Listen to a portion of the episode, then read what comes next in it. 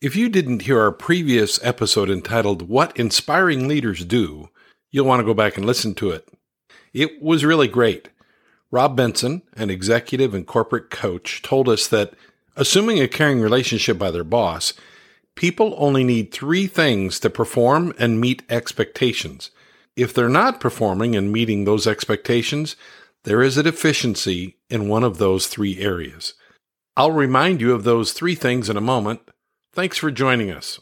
Thanks for listening to the Doorways Leadership and Influence Network podcast. I'm Mary Kay Blum. We believe influence is an expression of healthy leadership, and leadership is best measured by its influence. We are better together as we grow and advance the kingdom of God. Thanks so much for joining us. Are you ready? Let's get started. I'm really glad you've joined us. My name is Rick Shields, and I'm the director of the Doorways Leadership and Influence Network and your host today on this podcast with Rob Benson. Rob is an executive and corporate coach. And by the way, if you'd like to contact him, you can drop him a note at robert at r f b coaching dot com. And just to make that clear, R F B Coaching is like R as in Robert, F as in Fabulous, and B as in Benson. So robert at r f b coaching dot com. Okay, in our previous episode, Rob said that, assuming a caring relationship with their boss, people only need three things to perform and meet expectations. Those three things, he said, are direction, support, and accountability. He went on to say that if people are not performing and meeting expectations, there is a deficiency in one of those three areas. And he finished by saying, do those things and you will be the boss people want to work for. We're going to follow up with the second half of that interview today with Rob Benson, as he shares about motivating people in a work environment. Let's get to it. Rob, let's put some flesh on this because we know there are a number of bad leadership models and there are many good leadership models. You say that leading others well involves understanding human motivation. Now, we just talked three important points there, that accountability or, or direction, support, and accountability. Those look like parts of understanding human motivation. Maybe you'd like to expand on that for us a little bit, if you would. That, so, so indeed, those particular pieces do build upon human motivation. We want to look good in front of our bosses, you know, so that, that builds on that. One theory that uh, works well for me, it's actually called self-determination theory. It's been in the vernacular. I think it came out in nineteen eighty-one, I believe, but it's sound and it's real, it's real simple. And it says that primary motivation really comes down to enjoyment in the task itself. Think about any job that you've been in and when you were really lost in it, when it felt good to go to work. And you were probably experiencing some combination of three factors. And the three factors that they list are competence, autonomy, and relatedness. Put this in just normal talk. All this means is you were good at what you did.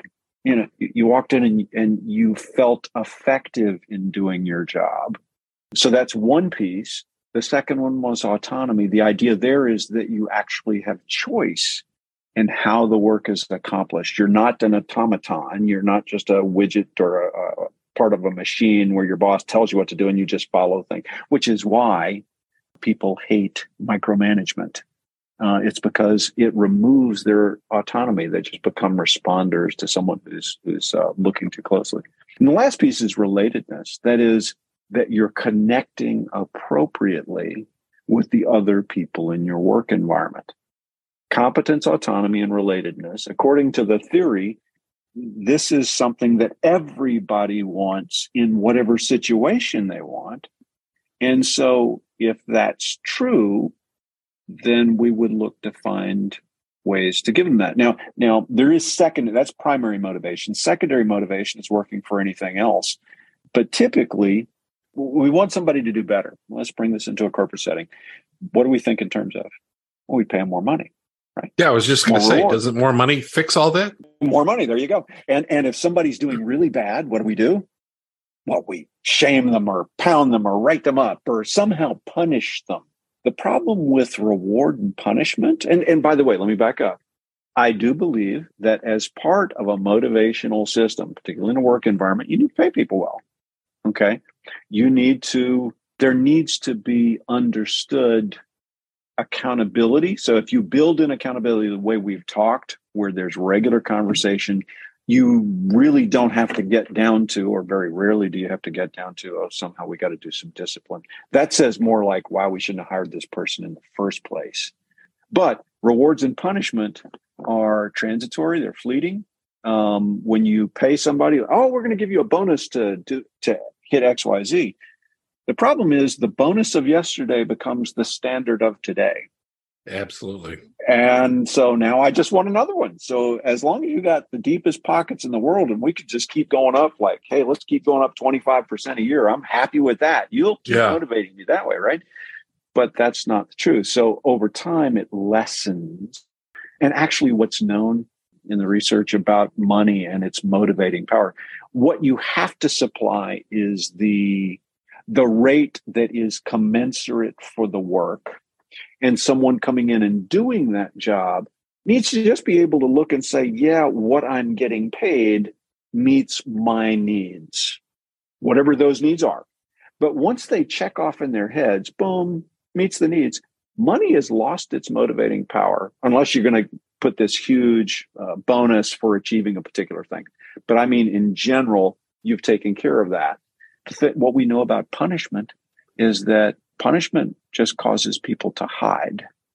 Mm. As long as I'm punishing you there, yes, it will hurt and you will promise never to do it again. But when I turn my back, it's not going to continue to motivate me. It'll just make you try to hide your performance from me.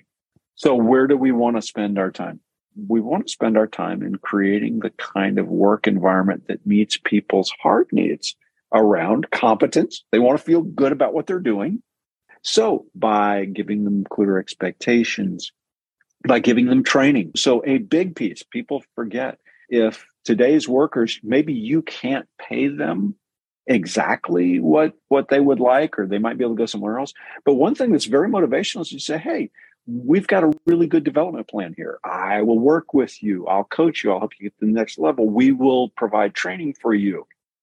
That will keep not only keep people in place, but pe- keep people very satisfied in doing the work. And as simple as when somebody does a good job, go behind them and go, wow, thank you for that. That was yeah. good work. I appreciate that. And Rick, you know, so I'll I'll tell a little story about myself. So during COVID, when COVID hit, my business went away. It went from a full calendar to nobody on, and no possibility of work in the space of two days, uh, March eleventh and twelfth, twenty twenty. Okay, I remember those days because it was terrifying. And so I went to work because I just needed a job. I went to work for Walmart, which, by the way, all you Walmart haters, say what you want. It was a good company for me. I appreciated them, but I was the meat guy, and I was uh, showed up every morning. And I was working with people who, many of them, well, put it this way, they didn't have a lot of other alternatives and had been there for a long time. And salt of the earth, really enjoy. I learned a lot. But I'm walking down the hall one day and the store manager comes up. And the store manager comes up to me and says, Rob, Robert, she knew me as Robert. Robert, I just want you to know, I really appreciate you. You show up every day. You show up on time. You don't complain. You get your work done. Thank you. And she walked on. Now, I teach this stuff. I know exactly what she was doing. She was praising my performance. That's what good managers should do. And right. It did not matter that I knew what she was doing. It's still, I walked around the rest of the day like, you know what? I feel appreciated. I feel competent. Someone else is recognizing that I can put meat out on a wall well. And, but it's like, it works. And b- by the way, praise is cheap. Praise didn't cost you anything. You didn't no. have to do a bonus. So be the leader. Now, so this means you actually got to know something about what they're doing. It does mean, you, you know, uh, hey, nice shirt doesn't, well, okay, thank you. But, but I mean, So, so notice it's not about you. It's about the shirt. Yeah. Notice the work people are doing, compliment them, and what you're actually touching on, how they, they now feel more competent because you've recognized it. competent, give them choice. The second one is autonomy. If there's different ways to do the work, ask for their input. Hey, yeah. how would you like to do it? And then with a, maybe a little bit of coaching, or maybe they've got the good idea, go with that. You are creating a motivating environment. And then relate well, be kind. Competence, autonomy, relatedness. If you just understand what those three words mean, and then think about your people as people and find ways to help them experience those, they will find the work environment to be a motivating work environment. They'll want to step in. This will be the place that they want to work at. And oh, by the way, you know, it's hard to find hard to find good workers. They'll be good workers, but then they'll tell their friends, hey, I've got, we've got an opening over here. You'll be attracting people when you create that kind of work environment. You know, it's also a law of sowing and reaping. Ah. And if I am coming to you and complimenting you, how often are you going behind my back and saying bad things? You're not. You're going to your friends and saying, you know what? Walmart gets a bad rap, but I work there. It's a great team. You ought to come join us. And so it really is that it's amazing. If you'll just give, you're going to be surprising what you receive on the backside of it. And it doesn't have to cost you a dime. Okay, here's a big question. Okay. But I think it's one that can help us drill down into this and, and find some okay. good answers. So how does one go about leading well? Can you help us? Can you provide some skills or tips, tools, techniques that a leader can employ to help facilitate goal attainment and growth? There's almost no such thing as over communication. Letting your people know, and communication in particular ways, uh, when you're talking about the mission and purpose of your company, like why do you exist? How do you make the world a better place? If you don't know the answer to those questions, you need to back up and spend a little time. Because particularly today, you know, particularly in a competitive hiring environment, they can walk down the street and get another job. You know, maybe they they can get one that pays as well. In that case, they want they want to know that they're contributing to a better world. So how does your company make the world a better place? Understand that and then tell people that. Communicate that over and over and over again. Communicate your core values. This is not just a consultant gobbledygook.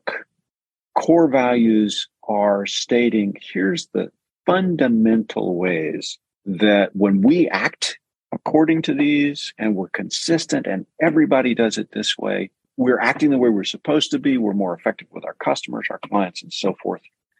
Unfortunately, too many companies decide on their core values, and it's integrity and safety and whatever, blah, blah, blah, blah, the four or five things. But then they just put them on a wall and they forget about them. When if they're really core, if they're really important, I'm working with a manufacturer right now. They're trying to improve their safety record. Okay, so they have safety as a core value. People leave the same way they came to work. They bit, did that years ago, and it's been sitting on the wall. Well, now it's, okay, so every meeting you have, I need you to open up. You need to start it, and somebody say something significant about safety. And mm-hmm. by doing that, what you're what you're actually doing is bringing it into the collective consciousness. It's no longer sitting out there. It's now becomes part of how we talk. It should be used as part of our decision-making process. If we're going to get this new machine, are we going to get the cheaper machine that we can get really, or are we going to get the one with the expensive guards that, you know, yes, it's going to cost us four times as much, but at the end of the day, it's a way of keeping our people safer. Well, if, if you truly have a core value, that decision is made for you. Your, but core values for them to be absorbed and become part of how people actually work, you got to keep telling people. You got to keep reminding people, here's, here's what we stand for. Here's what makes us special. And you know what? People like being part of this. And it weeds out. If you've done your thought well, and, and not all core values are the same, not the same that work for for Rick Shields' Doorways is going to be the same that works in my company or in this down the street. We clarify how we need to be. And then we communicate it over and over. And the people who are really not that way will uh, will find their way out. And you, yeah. they'll stand out like sore thumbs. The people who are that way are going to be more motivated, more part of the team. So communicate your core values. Communicate your expectations.